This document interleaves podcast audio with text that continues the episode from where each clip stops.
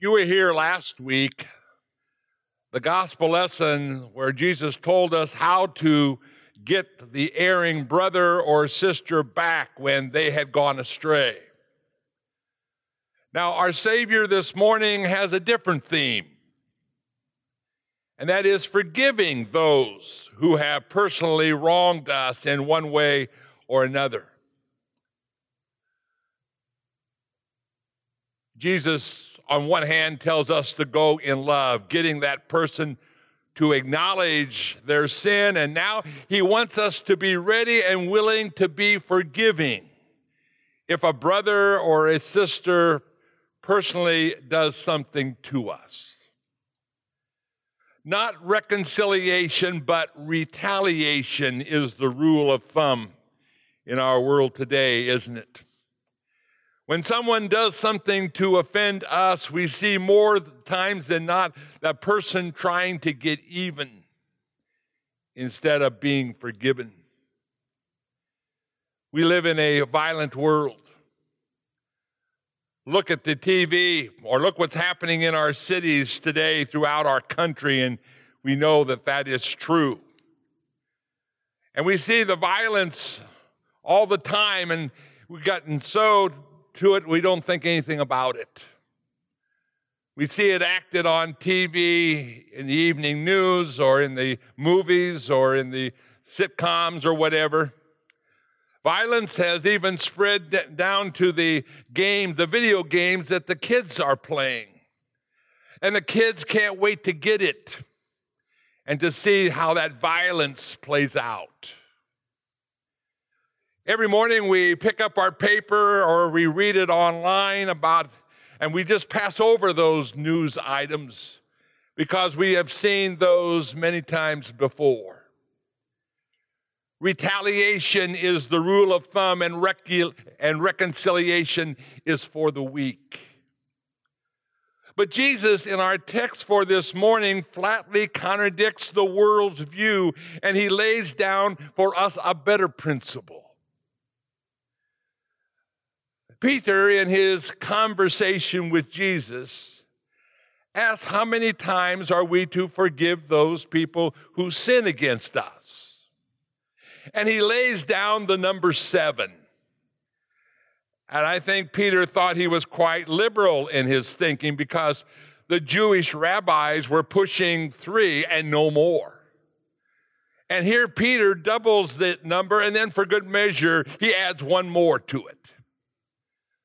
Seven seems and indicate completeness. But Jesus has a surprising answer that shocked Peter and perhaps the disciples who were there.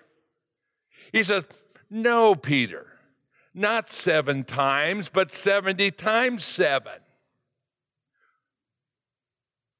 And with this, Jesus tells a parable to illustrate what he meant by that statement. Jesus tells about a king having servants. And one day he, the king calls the servants to account. You see, they were almost like business managers to do his for his estate and his wealth. And so he happens to call the, the king happens to call a servant who owed a tremendous account. And this debt he couldn't pay, obviously, because it was so great. And he would, if you look at that in, in today's terms, it would be almost like the national debt. There's no way an individual could pay it. But the king, nevertheless, demanded for his servant to pay that debt in full. And you can imagine how that servant must have felt like.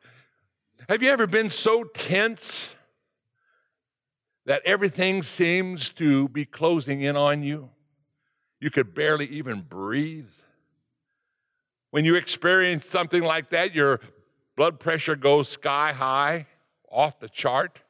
And all this person could do was just fall on his face and plead for mercy. And he even promised to pay it back, but he knew he couldn't.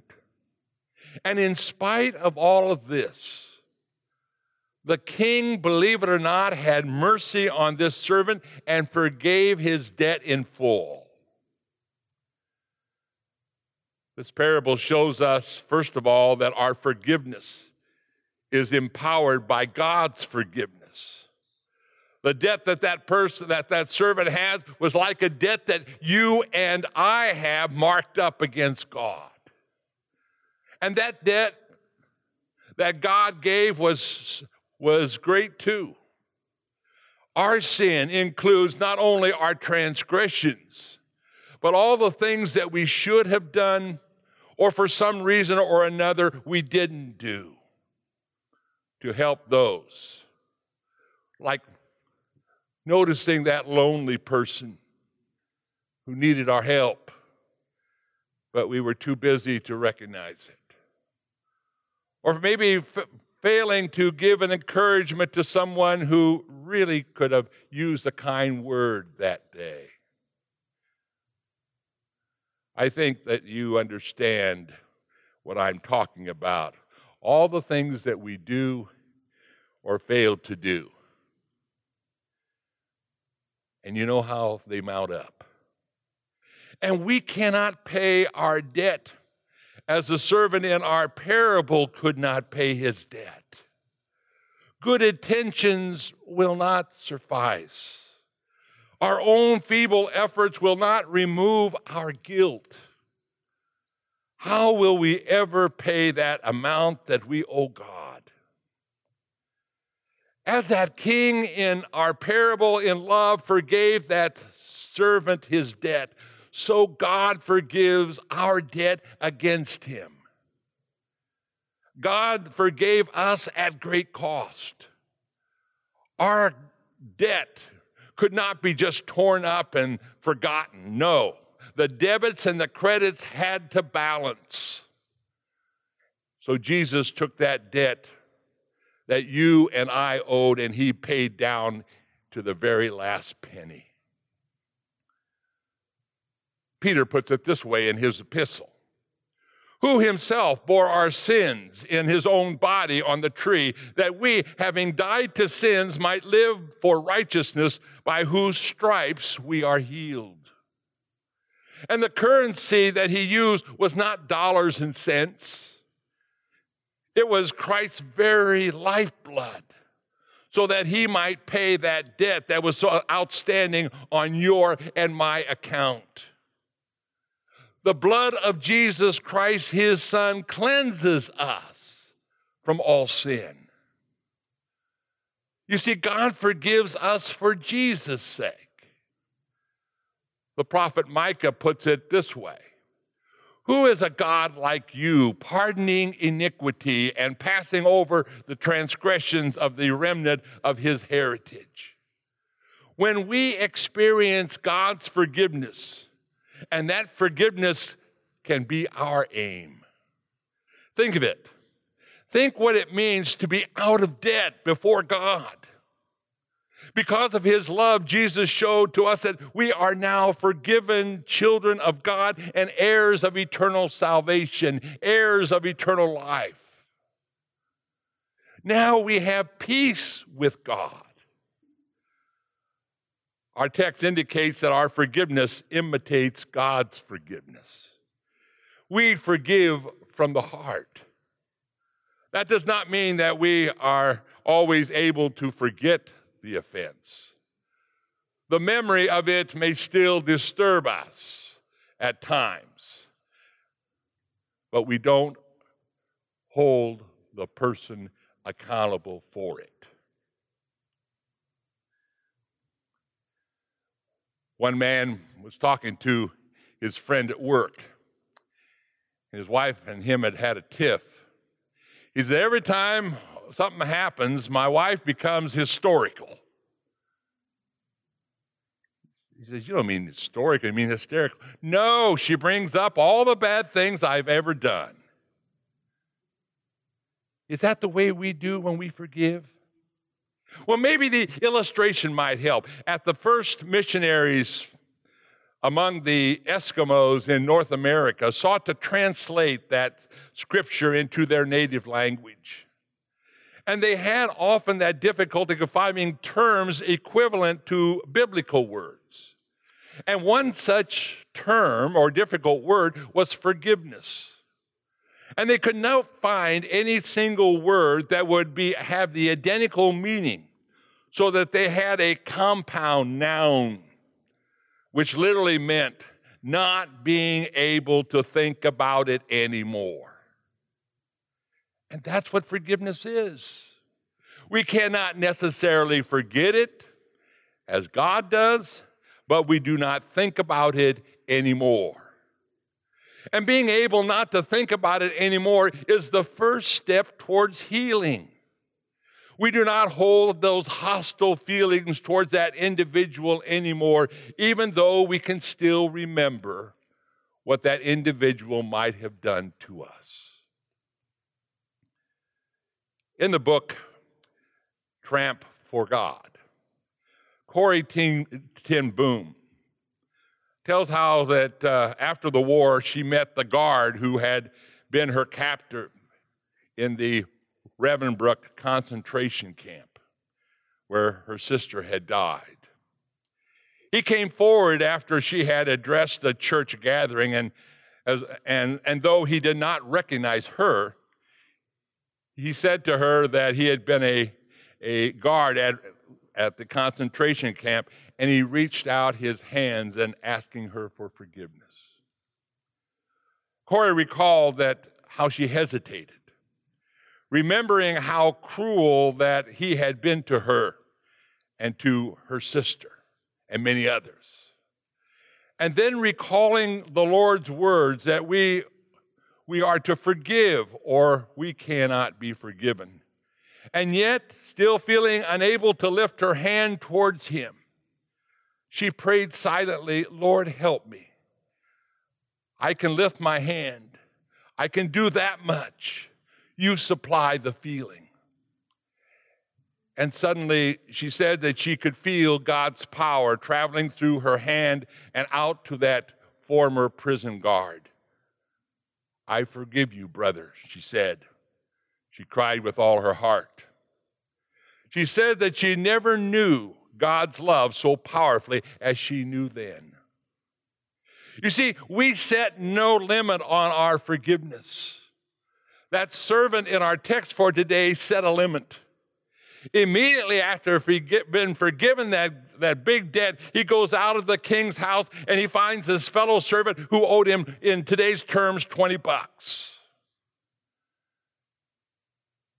And he did to the servant what he begged the king not to do to him. You see, Peter was ready to set the limits of his forgiveness to seven. He was willing to forgive four times past the amount that was specified in the religious laws, and then after that, call a halt to forgiveness. We too stand accused of setting a limit. And yet, if we are to imitate God's forgiveness, the spirit of vengeance cannot be permitted to rise. We must recognize that the debt owed by us, by our fellow men, is nothing compared to the debt that we have accumulated in our sins against God. Therefore, recognizing that debt that we have and what Jesus has done for us in paying our unpayable debt, we do not limit our forgiveness that we offer to those people who come to us no matter how great the sin is that has been done to us, we should not limit our forgiveness. We, in that forgiveness, reflect the love of God. The unforgiving servant reflected hate, not love and compassion. But refusal to forgive causes distress among Christians and makes a mockery out of God's forgiveness. And those people around that unforgiving servant was, was shocked by the lack of mercy that, was, that they witnessed. They were sad at what they had just witnessed. We, as forgiven children of God, are to reflect God's love to the meanest and the worst.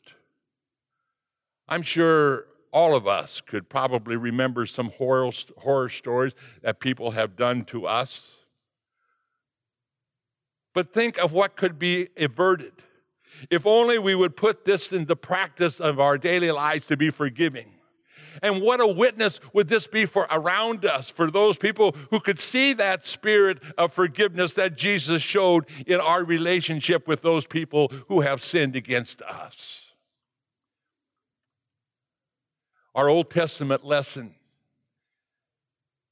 shows to us, I'm sure it was very hard for Joseph in that lesson this morning not to harbor a grudge against those brothers who, by their jealousy, had robbed him of many years of happiness at home. But by the power of the Holy Spirit, he could say to them, You meant evil against me, but God meant it for good so that many people would be saved alive. Let us then today put on then as God's chosen one, holy, beloved compassion. And with St. Paul, let us be kind, tenderhearted, forgiving one another as Christ in love has forgiven you. Let us make forgiveness our aim each and every day of our lives, no matter what other people have done to us. Let us not forfeit God's forgiveness by our lack of forgiveness. Let us reach out with God's power, forgiving others as He so lovingly has forgiven you. Amen.